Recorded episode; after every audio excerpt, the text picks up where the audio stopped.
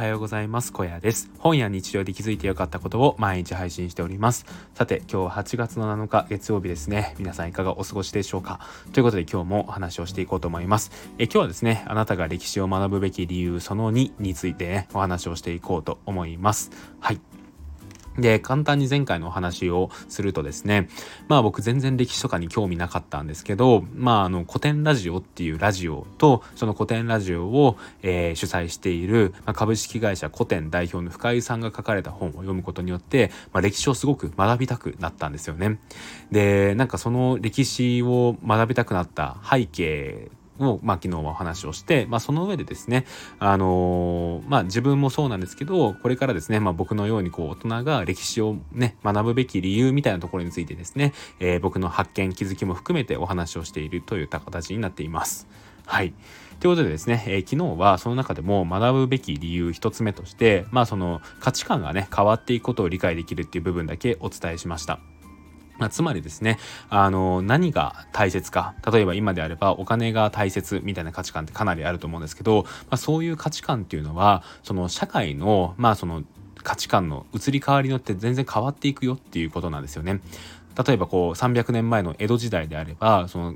その何ですか、えーと、とお金が大切っていう価値観も全然違ってそのお金よりももっとこう将軍に使えることっていうのがよりこう大事にされていた価値観があって、まあ、その価値観が移り変わることによって、えー、っとまあその時その時で何が大切かっていうのが変わるっていうことなんですよね。でまあそういう価値観の移り変わりっていうのを理解することによってなんか今自分が悩んでいることっていうのも今の価値観だから悩むだけであってまたね時代が変わっていけばまた全然違う捉え方をする可能性だってあるでそれを知るためにも歴史を学ぶ意味はあるみたいなことを昨日お伝えしました。で今日はですね、えー、まずその歴史を学ぶべき理由2つ目からお話をしていこうと思います、えー、2つ目がですね、えー、前例から学ぶことができるという点です。はい。僕ですね、あの、今回この深井さんの本を読んで、まあね、簡単になんですけど、えっ、ー、と、ガンジーであったりとか、えー、カーネル・サンデスであったりとか、あとブッダとかね、えー、そういった偉人のですね、歴史を簡単にこう、本の中を通じて学んだんですけど、その中でね、思ったことが一つあって、で、それが、昔の人たちって超考えてんなっていうことなんですよね。うん。あの当たり前なんですけどこう昔の人たちも今の僕たちがこう頭を悩ませてこう考えてるのと同じぐらいですねめちゃくちゃ考えてるんですよね。で確かに、ね、あの過去の人たちっていうのはこうスマホなんてもちろんなかったしあと 5G みたいなね世界なんていうのは、まあ、SF なのかっていうぐらいなね、まあ、そんな認識だったと思うんですよ。なんですけどあの人間の脳っていうのはですねこれ調べてみたら1万年くくらい1万年くらいですね進化していないんですよ。なんで、まあ本当にこう1万年っていうともうだいぶ前になりますけど、まあその中でですね、まあずっとその自分たちの脳みその構造っていうのは変わっていないので、まあ確かにそういう社会状況っていうのはね、違うは違うんですけど、その時々での悩みの解決方法みたいな根本の部分に関しては、昔も今も変わらないんですよね。うん。まあ、例えばなんですけど、えっと、まあ、僕らはね、最後はみんな死んでいくわけなんですけど、まあ、死っていうのに対してね、やっぱ恐怖感は一定抱いているわけじゃないですか。でもやっぱりそういう恐怖感って昔からありますよね。だからこそ、こう死への恐怖感から、こう宗教みたいなのが生まれるわけですし、うん、なんかそういう根本的な悩みの部分って結構変わんないんじゃないのかなっていうことを思います。でですね、えっと、僕の例になって恐縮なんですけど、僕ですね、えっと、2回目の仕事の退職をしておりまして、でね、なんでこう26歳なんでこう社会人人生3年目の途中なんですけどその中でこう職をですね次変えるとしたら3回目になるわけですよ。なんでなんかそういう自分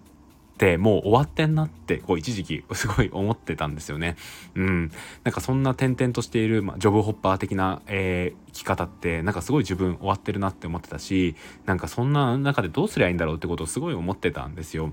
でこんな悩みは今だからこそなのかなとか思ってたんですけどあのですねカーネル・サンダースっているじゃないですかあのケンタッキーフライドチキンで有名なあの白いね、えー、スーツを着たおじさんですけどあの人のことが、えー、この深井さんの本で書かれていたんですよね。でその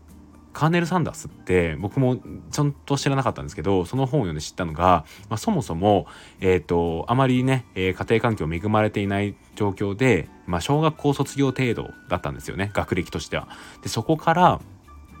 本当にこう職をですねもう本当に異業種異分異業界みたいなところでどんどんどんどん転職をしていくわけなんですよ。で結果的に最後の最後にもう本当にねいろんな失敗もあるんですけどたどり着いたのが、まあ、かの有名なケンタッキーフライドチキンだったわけなんですよね。でなんかそういう、えー、過去ですよね、うん、そのカーネル・サンダースが辿ってきた過去。でカーネル・サンダースがそうやって職を転々とした。中で何を、えー、大事にしてきたかなっていうのはこれはもう歴史として残っているわけなんですよね。なんでなんかそういう部分から学ぶべき点ってたくさんあると思うんですよ。で僕はですね今回このカーネル・サンダースの、まあ、こう歴史みたいなのをその本を通して読んだ時に思ったのはめちゃくちゃリカバリー力早いなってうん、思ったんですよね。高いか。高いなと思ったんですよ。もう本当にですね会社が倒産してダメになった時とかももう本当ね一日も落ち込まずに次って動いたりとかなんかその今自分ができることって何だろうって考えて動く立ち上がりのスピードがめちゃくちゃ速いんですよねカーネル・サンダース。なんでなんかそういうのを見てるとなんかいつの時代もだってそういう転職とかしてね学歴も多分見られるだろうしその職歴とかも見られる中でなんかそういう時にもなんかそういう動き方が大事っていうのはなんとなくこう前例を学ぶことによってわかるじゃないですか。でこれカーネル・サンダースに限らず多分いろんな人がそういうね経験をして歴史をのね名を残してる人っていると思うんですよ。やっぱりそういうのを学ぶことってすごい意義のあることだし逆になんか反面教師にするのだっていいと思うんですよね。なんかこれまでこういうことをしていてなんかその悪名として乗ってしまったとかまあ偉人としてなんかなんですか、えー、名前が残ってたとしてもなんかその途中途中の歴史があんまりいいもんじゃなかったとしたらその部分はやっぱり学ぶべきじゃないなって思うことでもこれだいぶ意味のあることだと思うんですよね。なんでそういう前例から学べるっていう点はやっぱり歴史を学ぶべき理由になるんじゃないのかなっていうことを思います。はいで、えっ、ー、と、最後、3つ目ですね。えっ、ー、と、歴史を学ぶべき理由3つ目なんですけど、事実であることに勇気づけられるっていうことですね。これなんですけどめっちゃ当たり前じゃないですか。歴史って事実で まあそれは当たり前だよって思うんですけど僕ですねなんかこう中学高校で歴史を習った時っていうのはあんまりその歴史に対して本当にこの日本で起きたこととか世界で起きたことって思えなかったんですよね。うん。もう本当にこう小説フィクションである小説を読むのとこう歴史の小説 小説じゃない歴史の教科書を読むことってあんまり僕の中で変わりはなくて何かもう全然関係のないどこか別世界で起きたことをなんか暗記として覚えてるくらいのものだったんですよ。ただやっぱり、まあ、多少ですね昔になるほどこう、まあ、信憑性というかそういった部分は担保できなくなると思うんですけど間違いなく今の自分たちに影響を与えているっていうのは事実なんですよその歴史の場合は。なんでさっきのカーネル・サンダースの話に関してもそうやって職を転々として最後にまあそのケンタッキーフライドチキンにたどり着いたっていうのはこれ紛れもなく事実ですよね。で他にもなんだ？あのーまあ、織田信長のこととかもそうだしえー、坂本龍馬とか、まあ本当、まあ戦争とかもそうですけど、そういうのって全部事実としてあったわけじゃないですか。なんで、やっぱりその事実としてそういうことがあって、その結果こういうことが起きたみたいなことを学ぶのって、めちゃくちゃ僕は勇気づけられるんですよね。なんかこれが、まあ僕漫画とかアニメも好きなんですけど、そういうので、えー、勇気をもらうこともあるんですけど、やっぱりこれって、人によっては、所詮は架空の話だよねって思う人いると思うんですよ。うん。で僕もなんかすごい弱気な時になんかまあ漫画とかだったらこれうまくいくけどそれ現実はそんなうまくいかないよとかってこう弱腰しかも言い訳がち言い訳しがん？言い訳をしちゃいがちになっちゃうんですよね。ただ歴史の場合は言い逃れようもなく事実じゃないですか。やっぱそこが違うなと思っていて、もちろん漫画アニメもいい面もあるんですけど歴史は特にですねこの事実から勇気をもらえるっていう点はかなり強くあるんじゃないのかなっていうことを思います。はい。そうですね。まあ今2つ話したんですけど、まあ、合計3つですね。歴史を学ぶべき理由としては1つ目が価値観が変わることを理解できる。2つ目が前例から学ぶことができる。3つ目が、えー、事実であることに勇気づけられるっていう点なんですけどやっぱこれの3つだけでも本当にね今の僕たちが歴史を学ぶべき理由ってあるんじゃないのかなっていうことを思っております。はい。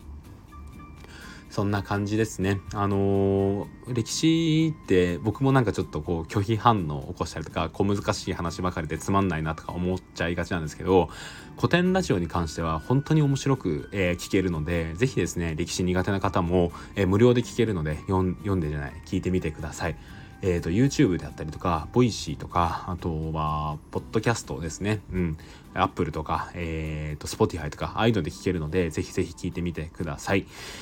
はい。ということでですね、明日は丸3なんですけど、丸3に関しては、えっ、ー、と、この深谷さんの書かれた本の中で特に僕が印象深かった偉人の話についてお話をしていきたいと思います。ということで今日の声ラジオはここで終わりたいと思います。最後まで聞いていただきありがとうございました。それではまた明日。バイバーイ。